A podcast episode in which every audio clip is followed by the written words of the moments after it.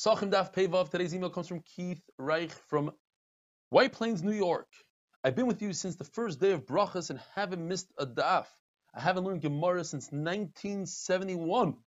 Although a lot of learning is over my head, I've stuck with it because of you. I particularly enjoy the stories about your personal life, many of which resonate with me. But none resonate with me more than the lamb chops at your daughter's wedding. I love lamb chops. He goes on and on. Thank you, Keith Reich from White Plains, New York.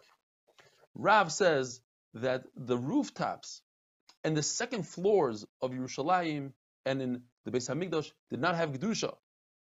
So if you were to eat a korban pesach on a rooftop in the middle of Yerushalayim, you're not yoytze. Same would apply in the Beis Hamikdash.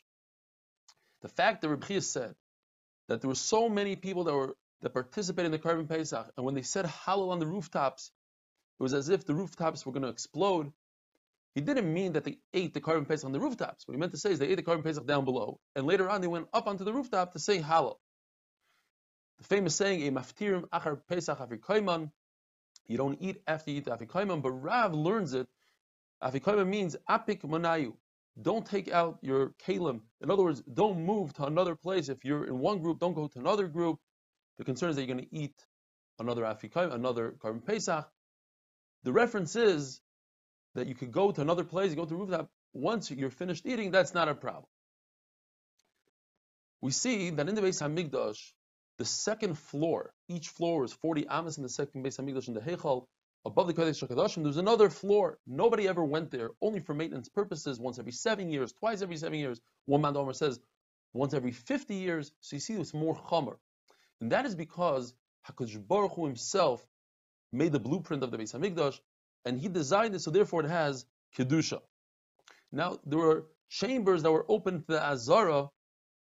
Some of them were open to Harabais, which is called Chayil in this case, compared to the Beis Hamikdash, and some of them were open to the Beis Hamikdash.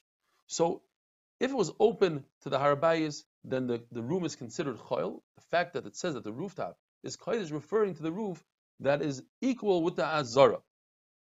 In the safe of the Bryce it says that if it's built in Harabayis, but it's open to the Kodesh, again, we're talking about that the roof is equal with the Azar. In other words, the room is an underground room. But underground tunnels, both Rabbi Yochanan and Rabbi Yehuda say that they don't have Kedusha. However, that's because they were open to Harabayis. But if you have an underground tunnel that's open into the Beis Hamikdash, into the Azara, then it does have Kedusha. It says later on in the Brisa that the roof of the Heichal had Kedusha, then it says doesn't have Kedusha. So the Gemara explains it doesn't really have Kedusha, but it has Kedusha for the two measuring sticks, the two Amos. There was a place called, there was a wall that they had a depiction of Shushan Habira, talking about Purim.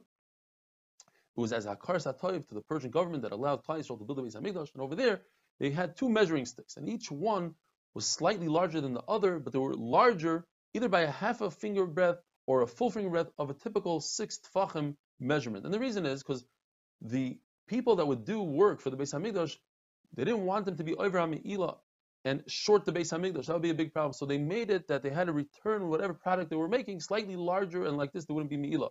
When it came to gold and silver, that's very expensive, so the measurement was only a half a finger more versus a full finger more. Halacha is, we said, that the window, the space of the actual window jamb, and the width of the wall has halacha of like inside.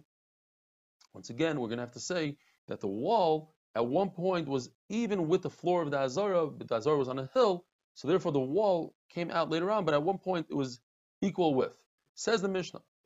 If you took one korban Pesach and you made two groups out of it, that's okay. Not only that, the two groups could face away from each other, turn their heads away, even though it really looks like two separate groups. They could even put a kettle in between them as a mechitza. If there's a waiter, he has to choose which group he's part of. So he'll be from group A, let's say. So when he goes to serve group B, he must shut his mouth and turn his face away from group B so that he shouldn't eat by mistake some of the korban together with the second group. The Mishnah tells us, the Gemara tells us that the Mishnah goes according to Rabbi Yehuda, who says that it's mutter to make a korban pesach into chaburas, but it's also for one individual to eat in two different places. He learns yesh ein and the word yoichal, even though we read it ye'achel, that's ein mikra, but it's written yoichal in the singular. He should eat in one place. Reb Shimon says the exact opposite. It's asur to divide the group into two, but it's mutter for one person. Once he ate in the group, he's allowed to get up and go to another place because we read it, Ye shall be eaten in two places. If there was a mechitza that happened to come in between the groups, there was a group eating and then a mechitza came down in between them. So now they're divided into two groups. Well, according to Rabbi Yehuda, it's okay to have two groups. It's mutter to continue to eat. According to Rabbi Shimon, it's asur. What if there was a mechitza between the two groups and it fell?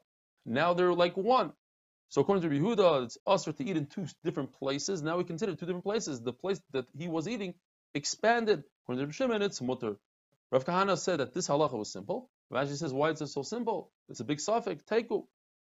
The Mishnah continues and says that a kala who's eating in a group, she's shy from all the guests that are giving her a lot of attention. She's permitted to look away from them, like Rabbi Yehuda that says you're allowed to create a second group. She's creating by her turning away from the group. She's creating a second group. The Gemara tells us a very interesting story. Rav Huna Bereder Rav Nassan was a guest by Rav Nachman Bar Yitzchak. And they asked him, What's your name? And instead of saying Huna, he said, My name is Rav Huna. They said, Okay, here, sit down on this very important couch. Without refusing, he sat down immediately. They gave him a cup of wine. He didn't say, Nah, I don't need it. He just took it and in two gulps drank the whole thing. And he didn't turn his face away from everybody, Bebusha. So they asked him, Why did you say your name is Rav Huna? He says, That in fact is my name. That's my nickname. People call me that since I was a kid. Why did you sit down when I when we told you to sit down on the couch? Why did you refuse? Anything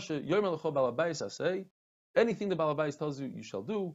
And some agairis chutz mitzay, besides get out of here and leave. When we gave you the cup of wine, why didn't you recline? Why why did you just take it? He says because if somebody important gives you something, you don't decline it. Why did you drink it in two gulps? Well, one gulp that's a fresser. Three gulps is gaiva. Two gulps, that's derech eretz. So why didn't you turn your face? Brought, brings our Mishnah. Just like only a kala turns away from other people. Other men do not do so. Rabbi Shmuel Rabbi Yossi, the Gemara says it was very heavy. They gave him a cup, and he took it immediately, and he drank it in one gulp. So they said, "Wait a minute, isn't that considered a fresser?" He said, "Well, you have to use common sense. You gave me a very small cup, and it was very sweet wine. And look at me, I'm pretty big. So for me, to drink in one shot is not a big deal. Rav Huna says in Hilchas waiters, the waiter only has to start working when there's three people, and each and every one could just leave as they feel like, and the waiter has to work extra.